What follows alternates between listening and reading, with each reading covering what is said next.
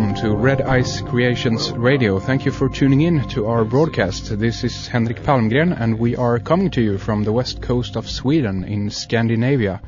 We have a new program available for you on Sundays and Thursdays, talk radio on important topics with interesting guests for your consideration. We have our regular guest, Alan Watt, back with us on the program today. Alan spends some time with us once a month to talk about important subjects varying from mythology to history, conspiracy and the New World Order, and so much more uh, that he covers over at his website, cuttingthroughthematrix.com. Uh, welcome back to the program, Alan. Uh, great to have you on the line again. Yeah, I'm glad to be on. Yeah. Great. Uh, what's been going on over at cuttingthroughthematrix.com since we last spoke? You're you're keeping busy, I see. yeah, I got uh, more shows coming up. And definitely, you do like uh, almost once every day, I guess, or not a radio show perhaps, but you're definitely putting up your with your audio blur or audio blurbs that you put up there. I guess it's once every one every day, I guess. Yeah, pretty well. Mm. yeah, exactly. Uh, uh, keeping busy to keep the keep an eye on what's going on in the world and just trying to track it all. It's a it's a full time job, as it were. yeah, I, I try not to get waylaid by the details because when you know the big agenda, you don't have to wait to see who, what politician introduces what bill. You know they must do these things, and the politicians are interchangeable. So plans were laid down a long time ago. You know the agenda, and you expect all these laws to come to pass as they go on their way. Yeah, speaking of the of the agenda, I have to uh, ask if you heard about the recent developments over here in uh, Europe. You know, we got our we got ourselves our own uh, Council on Foreign Relations, as it were, the ECFR, do they they call it? Uh, That's right. I'm not jealous of the U.S. anymore. You know. no, no, now you have one too. Isn't it great? We're all equal. We're all equally under uh, the totalitarian propaganda rule. That's right. That seems to be um, they're modeling the EU, EU after the uh, the U.S. in that sense very much. Uh, probably in some in the future years to come here, they're probably going to bring in a, a president uh, like like they have on the, over in the U.S. to you know not watch over it all, but be the puppet, as it were, of, of it all. You know. Well, Karl Marx talked about it. Remember in the 1800s, you'd have a united Europe with the Scandinavian countries included, and you'd have a united Americas. That would be the second one and then there'd be the Pacific Rim conglomerate as well. Three massive trading blocks, each with a, a provincial government. So the national government becomes provincial under a super world government. And, well, here it all is, and, and voila, it's all coincidence, eh? exactly, exactly. I mean, uh, my, my, my mind goes back to um, basically the Holy Roman Empire. I mean, uh, the EU, when, when they they had this constitution that was signed back in uh, October 2004. This was, of course, subsequently thrown out by the Dutch and the French by votes in 2005. But when they signed this this uh, treaty or the the constitution, this was uh, basically in front of this colossal colossal statue of, of Pope the Innocent the Tenth, and this reminds me, uh, draws my mind back to the Holy Roman Empire. That's what I see as the model here, basically. Yeah, well, these characters, especially the Council on Foreign Relations, which is just, remember, uh, all non-British Commonwealth countries has a department. They have their own department. They have them, and they're called the Council on Foreign Relations. In Britain, it's called the Royal Institute for International Affairs. Mm-hmm. And that's the parent, that's the big granddaddy that runs all the, the CFRs, the Council on Foreign Relations groups. Now, they, they came out of the Rhodes Scholarship Program for World Government based on a British model, the British Empire. And Cecil Rhodes set up the Rhodes Foundation for scholarships to, who would pick the, not so much the brightest people, but bright enough, but also who are involved in social issues at university, and they would be promoted for world leadership and they merged with the, the Alfred Milner, Lord Alfred Milner group, the Round Table Society, and they became uh, the nucleus for this world system. They also were the ones who, who put forward the League of Nations and then the United Nations. They drafted up, helped draft up the constitutions for them. So it's the same group, you see, based on free trade, um, uh, trading regions or blocks under a super world government. This is all their agenda. And you've got to remember that even in, in Sweden and Norway and Denmark, uh, they've had Rhodes Scholars being sent over for years, trained, and when they come out of the Rhodes Scholarship program at Oxford University, they go back to their own countries. Doors are opened for them, and they shoot to the top. They're not only up in politics, but they're inside the bureaucracies, which are perhaps even more important. So you've had them mm. for years working towards this system. Uh, okay, Oxford University, you say. Uh, I, have heard that a lot of a lot of the professors and so forth on on Oxford. Uh, I don't know if Cambridge also is involved. Uh, are kind of these high-level socialists, or actually referred to as the, the Fabians. Do, do you know if this is, uh, you know, yeah. yeah true? What they did was was they, they branched out from the from the, the Rhodes and Milner Foundation, the Royal Institute for International Affairs, and they, they, they looked at the categories of society from the upper, middle, and lower classes, and they set up a, a particular society a subgroups that would lead each section of society. And so for the for what appeared to be initially for the working people, they gave them the Fabian Society. So they became the top labor uh, leaders uh, and they also were put in charge of big, big unions and so on. But in, in reality, they were all part of the CFR, or Council on Foreign Relations. Hmm. True, yeah. There we go. And uh, I think uh, Bill Billy Clinton is one of those high-level uh, guys that that were, um, you know, he was a Rhodes Scholar, wasn't he?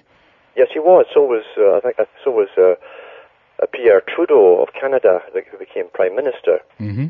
And Pierre Trudeau uh, it's quite amazing that the man was the head of the Comintern Party, that's the International Communist Party, and uh, he led the delegation from Canada, Young Communists, in 1952.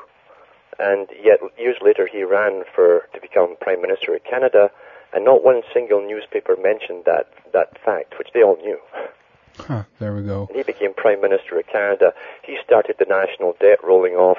He pushed integration the multicultural idea, and then uh, started the ball rolling into integration for the Summit of the Americas. Hmm, there we go. Uh, do you know if, if Rhodes, uh, the scholarship, still is uh, around to, to this day? Oh yeah, uh, yeah. They, they pick them every year. Really? And uh, and still send them. That's the premier foundation for picking and and training world leaders, not for countries, but for for the world integration. Yeah. Hmm. Do, do you know if Blair is involved in this also, Tony? Well, we know that Tony went to Oxford. He was an Oxford man. He was groomed at Oxford, and I'm still waiting now that he's left his main position to, because the press always afterwards tells you more about the, the prime ministers and who they really are. Up until now, we don't know who you really who this man is. We know he went to Oxford University. We don't know anything about his lineage, his parentage, mm. uh, or anything else that's still a big mystery, but one day they'll eventually tell us, and he'll be related to the right people, you'll find. exactly, definitely. And I guess the other one going in over there right now, uh, Gordon Brown, is just, it's interesting that they always put in, or always, but in most cases, the uh, the, the the finance minister minister that has been under the former president when the or uh, or prime minister when he leaves uh, they get the finance guy up there Th- that's happened in Sweden many times also uh, uh, do you have any idea why they why that might be a, a strategy for for them? Uh, yeah, because we're run by economics basically, and the banking boys and fraternities uh, are high up there in placement of prime ministers, etc. They they want someone that that knows the con game of banking, which is just a big con game, hmm. and and uh, compound interest, debt, taxation, uh, the system, in, in other words, the, the, whole system, which is a form of slavery, that keeps us all uh, under under the the big uh, fist, and uh, they need someone who understands the cons, who'll go up there and sign everything he's told into law. Well, that, that's right. Um, I don't know if it was the inaugural speech of Gordon Brown, or if it was a speech that he did before uh, he was officially put in as the Prime Minister of, of Great Britain, but uh, in this speech, I don't think you could squeeze in uh, the words "new world order" and "new order" more uh, in a, in a speech to actually make it just con- you know contain of those uh, words. you know, well, yeah, yeah. There's, there's no doubt. See, we're under a complete integrated, well organized, well connected, interconnected system here of what appears to be different groups, but in reality, it's just a pyramid of groups all taking their, their orders from the same head. And uh, it, it's been a push, a dream of theirs, this world utopia for a long, long, long time. A utopia for them, that is, for, for the elite. Yeah. And um, uh, they've written about it since the French Revolution fairly openly, that eventually they'd have war after war. And if they could simply speed up the process of creating wars and, and bringing the synthesis out of them and the treaties that come out of them, which means further integration, bigger empire building, eventually you join all the empires together. It's, a, it's, a, it's like a three or four chessboard uh, games going on at the same time, and eventually those boards get put on the big board, and we're all integrated together. This is their strategy. Mm-hmm. Uh, this re- reminds me again, if we go back to, to the EU, for instance, and we've been talking about this connection with um, the, the, biblical connection, I guess we could say, because very interesting correlations between, if you look at the uh, EU, the parliament in, in Strasbourg, uh, the, the, building itself. Yep. Um, it, it is very similar to painting that a uh, uh, a guy called Peter Bruegel did back in 1563, and this is kind of a famous image of, of the Tower of Babel. Mm-hmm, yeah. uh, have you seen the correlation between the, the the building in Strasbourg and this painting? Have you seen those? Yes, I have. Isn't that amazing? Uh, yeah, it is amazing, and it's also the old the old um, used to call it the the invisible college. This uh, allegorical type image in the mind of this round, round tower type structure that the Rosicrucians brought out in the 1500s. And uh, those artists in those particular days were members of the Rosicrucians. You'll find uh, a lot of occultic meanings within their artwork. Mm-hmm. So I'm not surprised at all. Yeah, but because again they had the um, an an ad uh, connected with with this image.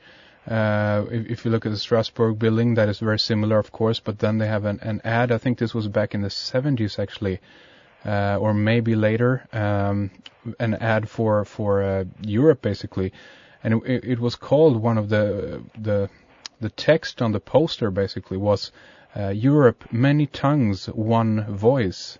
Uh, and I mean, again, it goes right back to Tower of Babel and the the one language that everyone had, you know, at the beginning.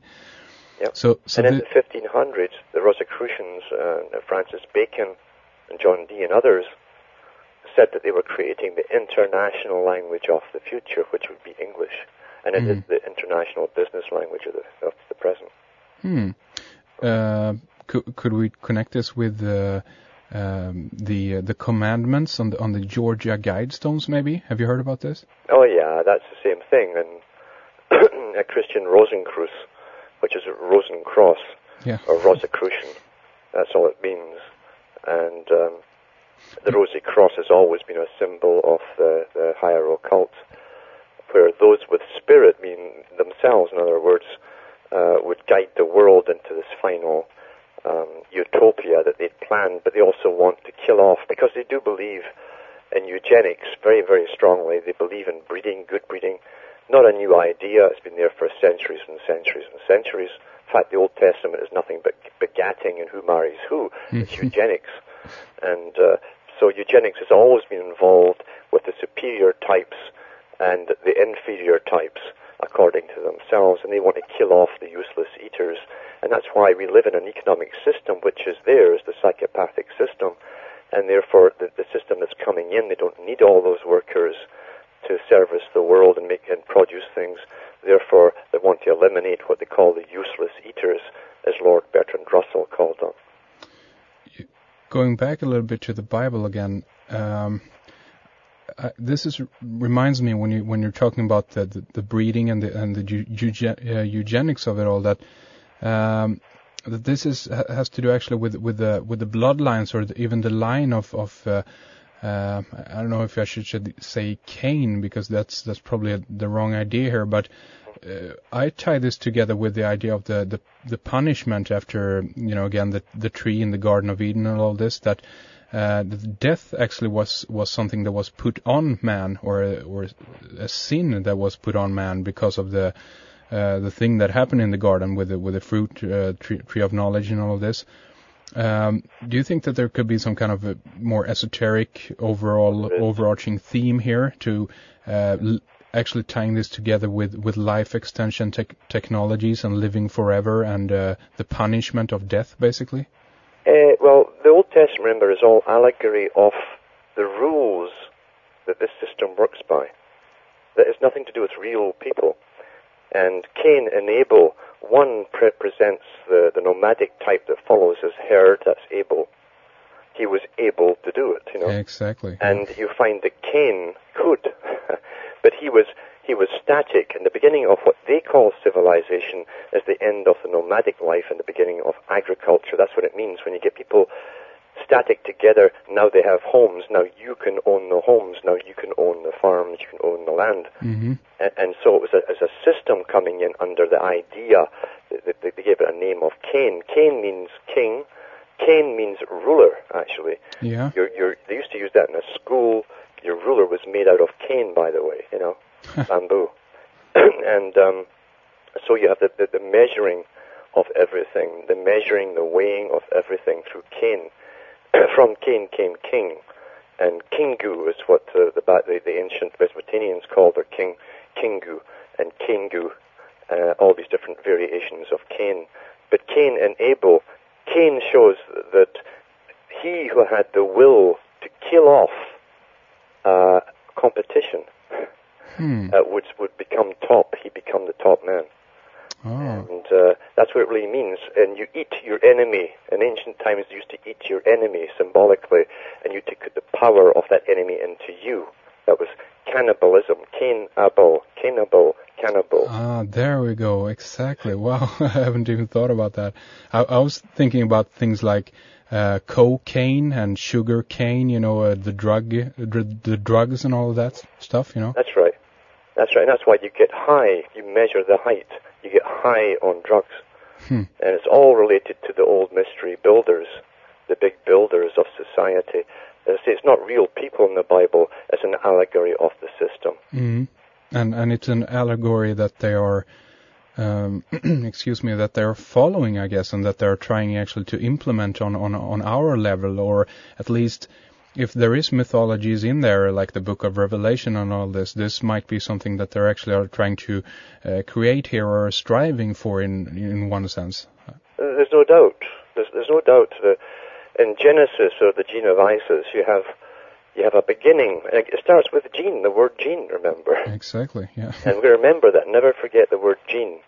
And and it tells you in there that there's a deity, right? A deity who creates first man and woman in chapter one in the perfect sameness.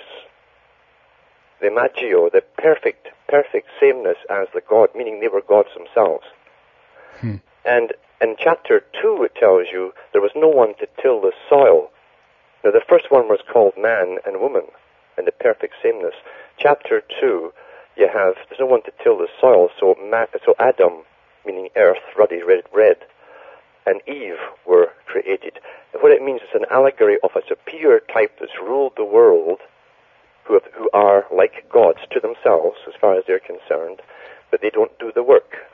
Adam and Eve, every, the commoners do the work. Mhm. So there's so the, the Bible starts off with a class or caste system built right into it for those who understand it. Wow, that's amazing. yeah, exactly. There's so mu- so many connections here. Again, going back to the ba- the Bible, and we've talked about this before. I guess that that And it also tells you, uh, it it told Adam and Eve to go out and replenish the earth, meaning it had been plenished or populated before this God came along. yeah, exactly. What's that all about? And even when uh, Cain got his mark um, Yeah. by God because he had slain Abel, uh, he was afraid to go out in the land because he was afraid that he would be lynched basically because of what he had done. So again, suggesting that there are more people out there, you know, the beasts out there, or. Exactly, and, and that that might be even a, a kind of a reference to the uh, how should we put it the the the the, the the people or the humans that were around what was around at that time, but uh, weren't uh, considered to be within this class that you talked about of Adam and Eve, the the rulers, basically. That's right, and and, uh, and so technically, you see, most folk are not men or women. Uh, they're, they're descended from from another species, as far as elite are concerned, um, a lesser type of of, of being, uh, a human, as they call it, and even the word "huma" uh, from the earth again comes from it, red, red, ruddy, earth, earthy. Hmm. I, I, thought that Hugh man stu- stood for uh, for humble man. Do you know if that's true? well, we said, I'd say the hum part is true. We're good worker bees. but uh, yeah, we're we're uh, it's really from the earth, from the humus. Yeah. Okay, okay, that's an interesting thing. Um, Hey, listen, I just wanted to return a, a little bit and talk about the uh, the ECFR again. Uh, just mention a few of the members that are that are in there. Most of these guys I haven't heard about. This is, of course, the the the regular, I guess, politicians from around Europe. Uh, the former Finnish president Ma- Martti Ahtisaari and the uh, uh, current special UN envoy for Kosovo, uh, one guy called Joschka Fischer. is the former German foreign uh, affairs minister. Well, I might get that wrong, I'm not sure. And um, former EU counterterrorism coordinator Timothy Garton Ash. Uh, and one guy from from from Poland, for foreign minister. But one interesting guy that they had in there, I guess the representative of the bankers or whatever, was uh, George uh, Soros, and he's got a good spot, I guess, in there. That's right, the front man for the Rothschilds. Yeah. Uh, so he'll be making decisions, I guess, on the e- economical plane and telling the other guys what's, what's, you know, what is up and what is not with the uh, ec- economical vice, I guess. Yes. yeah, this thing's so far ahead. And this is what Margaret Thatcher referred to in her speeches when she was touring the globe after she left as Prime Minister of Britain and and her her lecture tours were entitled "The New World Order," New World Order, and uh, and she said we, all the ex premiers and and high politicians, meaning the high cabinet politicians, we uh, have formed and are part of a parallel government, hmm. uh, an unelected. Previously elected but unelected parallel government. We all know each other. We all work together towards a greater cause a greater future. And now this is exactly what was brought up at the beginning of the 1900s in England uh, when the upper elite were complaining about this idea of democracy and that democracy with conflicting parties and bickering could never get anything done in, in a hurry because of all their, their arguing. And therefore they had decided to set up this this uh, Royal Institute for International Affairs, mm-hmm. which would be a parallel government which would incorporate all the ex prime ministers and presidents into it. That's what we have been living under. And Professor Carroll Quigley, who was the historian for the CFR in America and who had access to all the records, wrote the two great books on it, The Anglo-American Establishment and Tragedy and Hope. And he said, and, this in the 1960s, he said, we have been under this form of government, this parallel government, this secret government, for over 50 years. Hmm. Yeah, there we go. Right from the horse's mouth, as it were. Uh, do do do um, uh, because I had a question about this a while back actually. Uh, someone who was, I guess, interested in these subjects and wanted to to talk more. Do you have any good uh, like book recommendations beyond, I guess, the bi- biographies of the big boys themselves are, are the best source, I guess, to, to kind of get get it from the horse's mouth, as it were. But do you have any other good suggestions or, or recommendations for people who want to dive into further about this? They have to go in to the books put out in 1944, 45, 46 uh, by uh, high politicians or ex-prime ministers. Lots of them came out uh, in the Americas and in Britain at the time uh, because they all belonged to this Royal Institute for International Affairs, CFR, mm-hmm. and they, they all pushed books for global integration under a world government uh, uh, they, they, didn't get their way. They thought the public were ready to bow down after World War II. Yeah, yeah. Uh, but and they were very cocksure themselves, so they published a lot of their findings. But um, they didn't get away with it, so they, they went quiet again, but worked steadily towards the integration secretly. Uh, there are stacks of books out there put out. I'd have to go through my list though to get them. yeah, yeah. Maybe we can do that for a, for a future program. We can go through some of those or, or some recommendations if you have some, of course. Yeah. Yeah, great. um, hey, listen, uh, I just wanted to uh, squeeze this in here. I saw recently a, a lecture by uh, a guy that I currently don't remember his name, but he was talking about an organization called uh, Common Purpose. Have you have you heard about this? I have heard about it. Yes. Um, I don't. Uh, this was a brief lecture that I watched. So I, am not that in, in in tune with everything what it's about and so forth. But this was basically, if we if I should boil it down, this was basically something that he referred to as a some kind of mind, you know, manip- or manipulation, or even some kind of cult, basically that trained uh, politicians and diff- people in different kinds of um, authority positions. Um, oh, to actually work against, of course, the, as the name implies, a, a common purpose. Uh, but what I, I, found interesting in this was that um, they they said that they set up the organization as a charitable organization, and uh, always with, do uh, a foundation.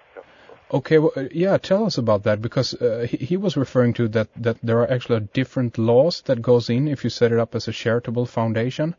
Yes, you do. Uh, they have uh, number one, they have um, they can funnel large amounts of money into the foundation without taxation.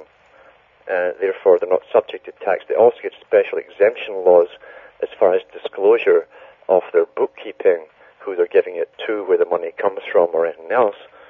But um, if you go back into the writings of Albert Pike, for instance, he talked about. Um, he said we shall we shall gain authority and power over uh, everyone by using every means at our disposal, by collecting money by any means possible, including manipulation of the stock market, and then we shall become masters over the masters of the world. What he was referring to was the creation of great foundations, mm-hmm. and and that's been reiterated again by by other characters. Adam Weishaupt said the same thing. We shall create huge foundations, which then will, will put out charitable organizations, which will be political leader op- uh, organizations in reality, and fund them heavily, and they would demand laws would get passed all in the line of our agenda. And that's what we have. Exactly. And they under charitable institutions. Wow, ex- exactly. And, and uh, he, he even mentioned the guy that talked about this, the, the common purpose, that uh, there are different specifications here in regards to what you actually have to uh, keep track on, or, or uh, I guess you know the, the, the bookkeeping basically on, on what is being said under the meetings. There are different laws here, meaning that they don't have to keep track on it on in the same way. And what I thought about right away was that, um, hey, wait a minute, isn't Freemasonry kind of a charitable organization? This is one of the attributes that goes hand in hand with this, that uh, you know that they have a lot of charities to if it's you know burn victims or give money give money to hospitals or whatever it might be. But a consequence of that then might be that there are different laws that this organization can can go under. Do you think that's one of the main reasons why it's a it's a charitable organization? Yeah you understand that all the occult have hidden behind good works from the very beginning. Uh, when the knights templars uh, merged, they merged with the, uh, the assassins, the Hashashin uh, of the Middle East. Uh, there was the Arab, Arabic sect, a very old uh, Arabic sect. Um, they merged with the old man in the mountain, and um, and the old man in the mountain used to uh, run orphanages, massive orphanages. He'd take in the widow's sons mm. and uh, bring them all in and train them in a mountain retreat and call it paradise and give them um, hashish and so on, uh, women, everything they wanted, give them a good education, and set them out into the world to be advisors to other princes and caliphates and so on. Yeah. And uh, and but when they were told, even 20 years later, if they assassinate someone, they would go and kill them. Hmm. Uh, so they always hide behind charitable institutions because it's very hard for the average person to see behind the charity and the con game that's going on behind the charity. Hmm. Now, I know people at the Rockefeller Foundation, And uh, all these foundations work together. They're not unrelated. Uh, we find that the big foundations, the Rockefeller, Ford, Carnegie, um, and a whole bunch of them, uh, were heavily involved in the creation of the Nazi Party and the war machine. And those same families that ran the foundations uh, made the big company IG Farben, the shell company that was Hitler's war machine. Mm-hmm. These guys were never prosecuted, you know. Um, and they're still running the show. Even the Bushes, uh, Herbert Walker was was involved in that Trading with the Enemy Act. He got off with it though. Of course. But uh, it, that's, that's the Bush family. Uh, so all the present players we have in the U.S. and across the world were all funding the Nazi Party, strangely enough, in World War II. And now they run the big foundations as well, and they have their NGO leaders. Now, Michael Gorbachev, who was, remember, the premier of the Soviet Union, Mhm. he'd been head of the KGB at one time, uh, gave his parting speech to the Politburo when uh, they were pulling down communism. And he said, shortly you'll hear that communism is dead, but don't believe it, we're simply expanding into the next phase. Well, at the same time that was, he was saying that, Alvin Toffler came out with his book, The Third Way. Newt Gingrich was handing it out to congressmen on the congressional steps. Hmm. And the third way was talking about the amalgamation of a, a bureaucratic communistic system to run the masses uh, on behalf of this, the fascist elite at the top. so that's the merger of communism and capitalism, which it was designed to do in the first place.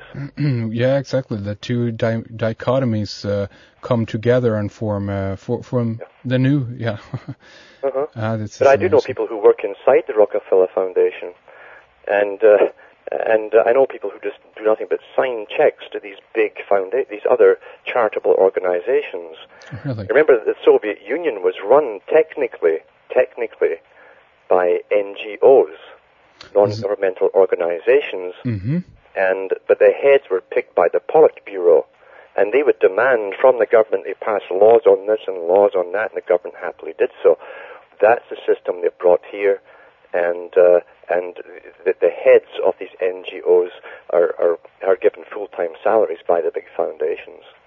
So tell us a little bit more about the, the, the non-governmental organizations. Is that something you said that this merged later, but but it this was what started up in in, in Soviet Union then, or Yeah, in fact, that's what the Soviet Union. Soviet means that uh, ruled by councils. really? NGOs.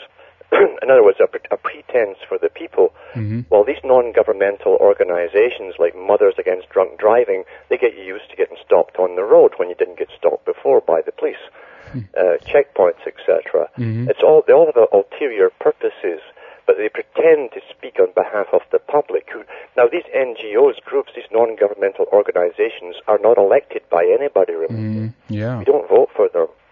And and under the, one of the big uh, amalgamation treaties for the Americas they had um, uh, three years ago, for the first time, the big boys at the meeting says we'll have to bring in some of the NGO leaders to speak on behalf of the public. Well, that, that was the con there. I knew that was going to happen eventually Huh. because the NGOs aren't elected by anybody. They're not democratic.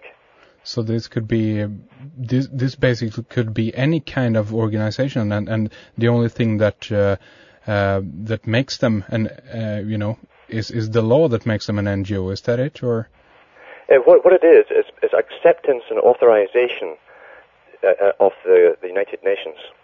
If Oh, the really? name uh, uh, of the organization is on the list, the accepted list of the UN, they're authorized by the UN. Aha, I see. Okay, yeah, there we go. That's nice. So this could be everything from uh, even, I guess, lobby firms and th- stuff like that can be NGO, or is that wrong? Uh, mainly, mainly they, they come from the guise of, of helping the public. There really is putting chains on the public. Uh, you have the international mayors of the World Society. Mm-hmm. Now, the mayors, you, you think your town mayor is elected by you. No, uh, once this guy's elected, he's now a member of the United Nations International Association, and he gets his newsletters and his agenda right from the UN. You have internet, international uh, educational authority uh, groups, or parents groups for education that belong to the UN, and they're unelected as well. They get their orders from the UN. Everything comes from the United Nations to standardize the world. Hmm. So this is uh, applicable worldwide? Yeah. Oh wow, sheesh, my God, yeah, they definitely need to read up some of that. Non-governmental organizations, yeah, mm-hmm. NGO. Um, hey, listen, I, I, wanted to mention um, uh, in in this program here also because we have something, uh, an event, I guess, up, upcoming soon in the in the U.S. Uh, a, a exercise actually. Uh, yes. Something called TOPOFF 4 and Vigilant Shield 08. Uh, yeah. These are exercises that are designed uh, to test official responses to the detonation of radiological dispersal device on U.S. territory.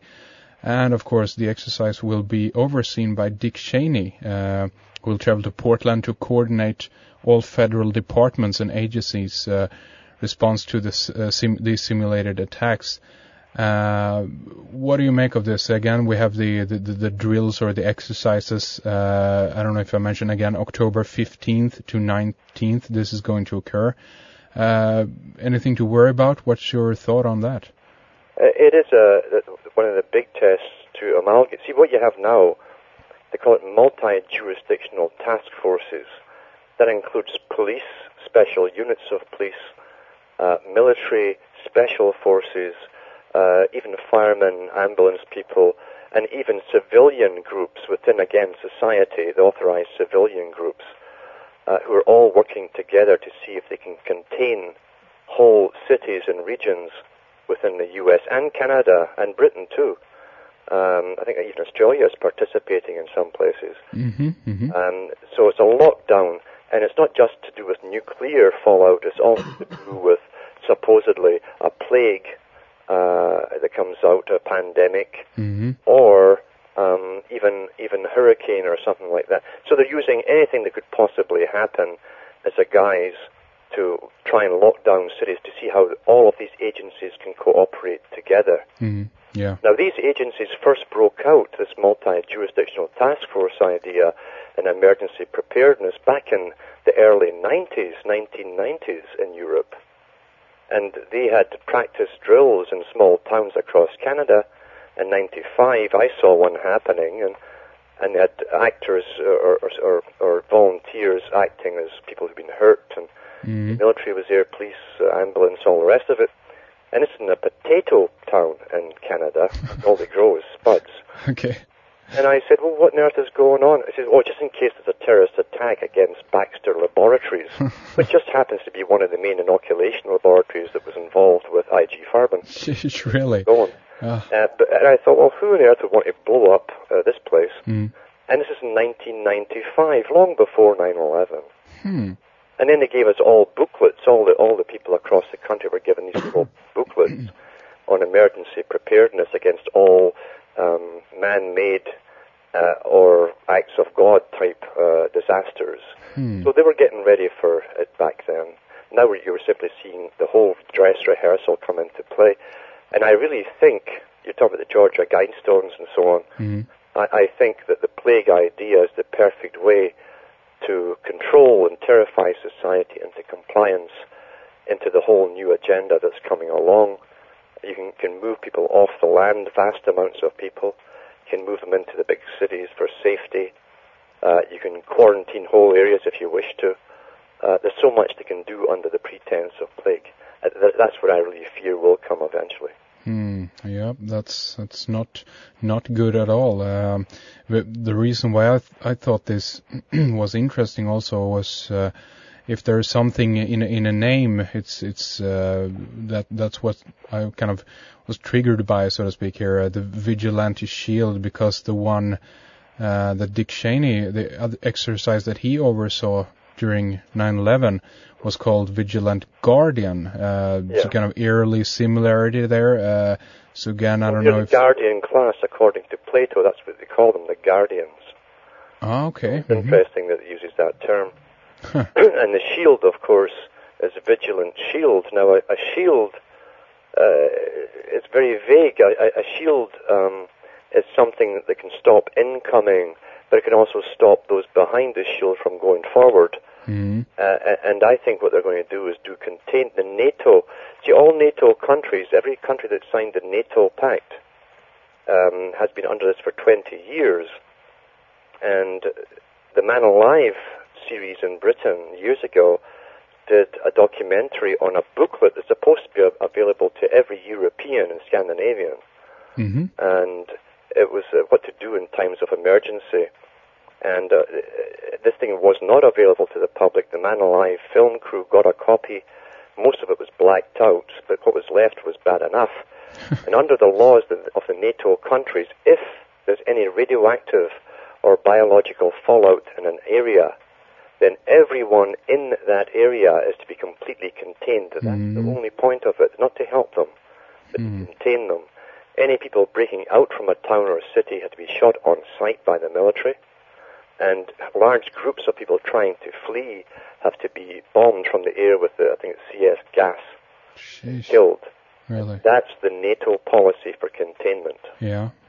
Yeah. Yeah. Um, well, exactly. I mean, I guess they have this kind of attitude towards that, especially if there's some kind of uh, plague. I mean, even even if this is uh, artificially induced, as it were, or not, uh, I guess that their policy to this to prevent spreading or whatever is to be basically how how ruthless they ever can be. You know. Yeah, but it's amazing down through history. I always say, you know, you can you can you can read books put out by uh, big players in the political field where they outline what they'd like to see happen in an agenda, mm and then you see all these strange things actually happening. Well, how come every time it's called a coincidence, they get what they want? Hmm. You never find anything happening outside of their control uh, uh, in a, a natural disaster or anything that, that aids anybody else. Everything happens to aid their agenda on cue. Even the 9/11 deal, Yeah. they wrote about it in the 90s. That they, they needed something on the scale of Pearl Harbor to get this war started Hmm. in the Middle East, and lo and behold, they get their wish. that's right. That's right. I mean, these guys are the luckiest characters I have ever heard of. Well, you know, that's why they're uh, our leaders. You know, they're lucky. That's it. Yeah, so so that's the whole Yeah. key to it. And this um, pandemic idea would be the greatest way to completely change society, especially when you remember Rumsfeld when he said this war might take a hundred years. He's Mhm. talking about the complete alteration of the entire system of society into a new system. and and even just the threat of a of a plague type virus going around, I think that would be enough. Uh, Oh, sure. That's know. why they gave us the predictive programming of movies like Outbreak and, all the subsequent ones that came out afterwards. All they'll have to do is show you a couple of guy in these suits, Mm. biological suits, Mm. carrying a stretcher, tell you there's a plague, and be on TV, so it must be true, and we'll all panic. Huh. Sheesh. It's like the mad cow fiasco. Yeah. Uh, for the mad cow fiasco, they showed you the same one cow staggering across across a a a, a, a, a road in a barn uh, towards a barn. The same one cow, the same shot over and over again. You never saw any other mad cows. Hmm. Really, I didn't think about that. Yeah, that's a good point. Where do you think the the agenda is there? Because I read recently uh, uh, that they were trying to get uh, it more popular for people to go uh, away from the the meat diet and so forth. Uh, do you think It that's was uh, Alvin Toffler's book. Alvin Toffler again, mhm. the guy who did the Third Way, the one that Newt Gingrich was handing out. Now, Gu- Newt Gingrich, remembers the guy who, who opens up the the Loyola meetings at Loyola University for Mhm. world scientists to do with the brain chip. okay? Jim Newt Gingrich, he was handing out that third way. In that book by Alvin Toffler, it says, we shall create a vegetarian world and it must be so. He doesn't tell you why it must be so. He says it must be so. Hmm. Okay. Yeah, that's interesting. Exactly. So they again, it's it's all these kinds of uh, on every small little level there are there are these uh, these ideas on where to steer people into even if it's uh, you know they implement it through a fashion or through a threat or whatever it might be but, Or the but New Age too. It's, it's been pushed through the New Age for a long time, Sure. vegetarianism.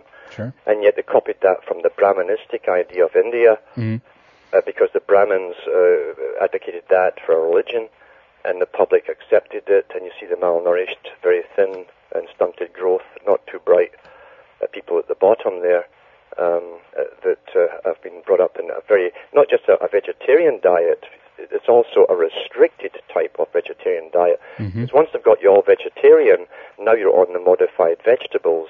that's all they will allow. And gradually they'll, they'll, they'll exclude certain types of proteins from your meals so you can't even get beans anymore. Hmm. Well, yeah, exactly. Uh, that that's the the other side to all of this that you have the the G, the GMO uh, being implemented on this level too, which of course you know everything from basically poisons you and changes even your DNA uh, yeah. to actually uh, you know being more um, you know, uh, re- not, not not enough nutrition basically in the food itself. So that's a high, you know, risk as it were that I see. All warfare, you go for main infrastructure. Food is first, and water. Hmm. Food yeah. and water, down through thousands of years, go for the food and the water. Mm-hmm.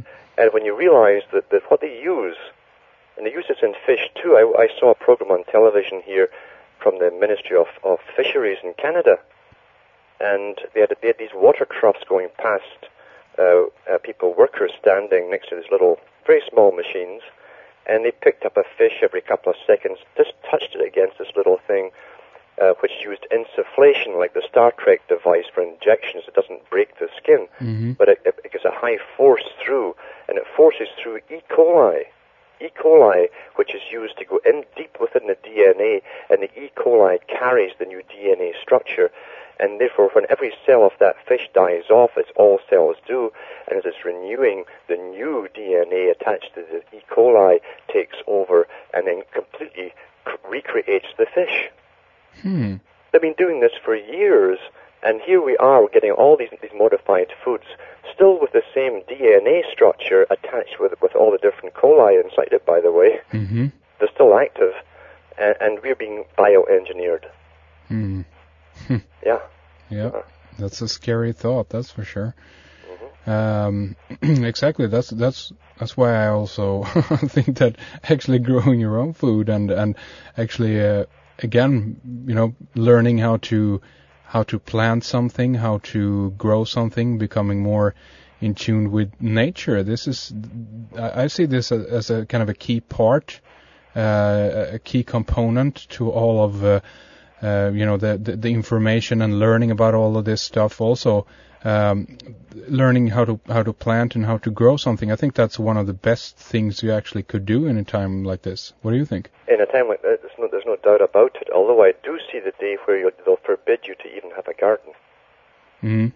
and they'll call it antisocial if you're trying to feed yourself. In the system that's coming up you're yeah. supposed to be interdependent. Yeah yeah exactly. And that, that's going to be law Hmm. Yeah, the, and the, and people gonna demand it too. Yeah, sure. yeah, You'll find the city people will. They're the easiest ones to go along with. You know. Exactly, exactly. But still, we have uh, we're not at that level, and people still can uh, own land, uh, fortunately, and we can still grow our own food, and that's uh, I think that's a good idea, something to to strive yeah, for. A get a hold of the old uh, unmodified seeds. There are a few companies left that, that as far as we know. Mm-hmm they have the unmodified seeds. Mm. Yeah, exactly. Yeah, you have to hook up with some of the indigenous people somewhere and get the like like the CIA did. I think when they were gonna they bought some seeds from the the native Indians when they were going to. Uh, uh, store seeds in one of their underground facilities, and then they didn't went for the, you know, the supermole seeds or whatever. They they got to the real source, you know, the Native Americans, and bought corn seeds from them. You have to understand is, see, we're, the public of the world are under attack. It's a war. It's a total war we're under. We have to realize that for the first time and really snap out of it. Mm. Um, big companies like Monsanto made secret deals with the Canadian government. Now, I've no doubt they did it with other governments too, to test out the, the GMO foods on the Canadian public without the consent or knowledge of the Canadian public. That's mm. been admitted to now in Canada. Mm-hmm. Mm. So we were all guinea pigs.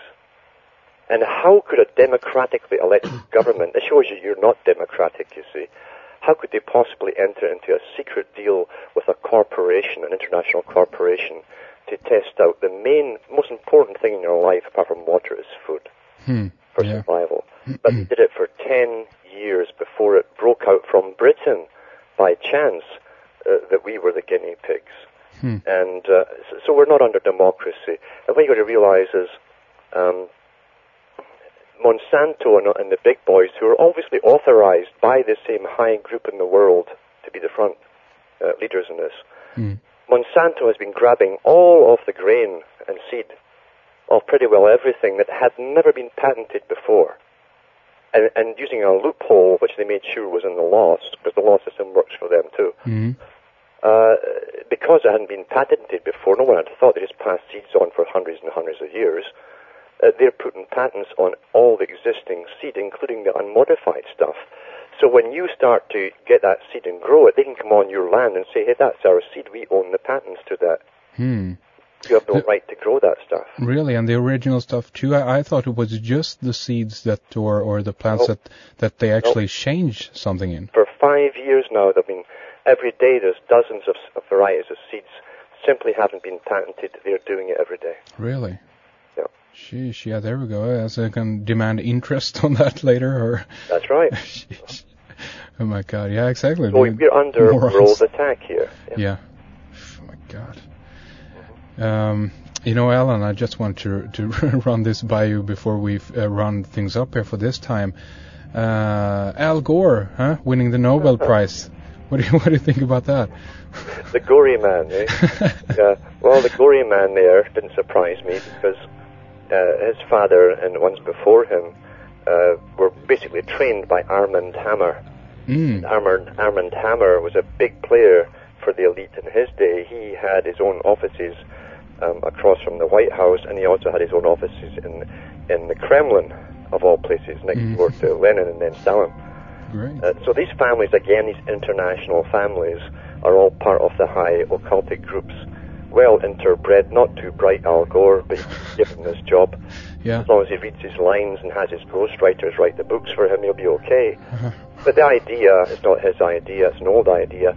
And sure, they're going to promote the green, green, green. Remember, red is Labour and revolution. Mhm. Blue is conservative. Look at the ties they wear at election time. Green is the Green Party. These are all Masonic lodges. the coloring again. Yeah, exactly. Yeah, you got blue, red, green, and so on. H- how about uh, you're speaking here of colors? How about the orange? The color orange. Orange is a new infusion of two colors. However, orange uh, also goes back to the royal families of Europe, especially Britain too, because they still have one of their main bases at The Hague in Holland, the Netherlands, and it's called the Free State of Orange. That's where the, that's where the international court is right now for the UN. That's where uh, the Kaiser Wilhelm went after World War One. hmm He was never brought up in charges. He went to there because they have international free status, just like the Vatican. They can't touch them. Huh. Free State of Orange was that the name? Yep. Oh, okay. Well, Orange Free State. Yeah. interesting. And also the, the main the main radical group to fight Catholicism for Britain is called the Orange Lodge, the Masonic Lodge. It's a lodge too, so you have red, orange, green, blue, and so on. Yeah, yeah, exactly. I'm thinking uh, uh, even of William uh, of William of Orange. Yeah, that's right. Um, Billy, they called him too, because he came right over from that particular state, mhm. Orange Free State in the Netherlands. Sheesh, yep, there we go. Very interesting. Um, yeah, exactly. And, and uh, again, Al, I want to thank you for, for coming on uh, the program again. I think it's a good time to round things up here for, for this time. Uh, it's always a pleasure to have you on. It's always very knowledgeable uh, discussing the things that we do.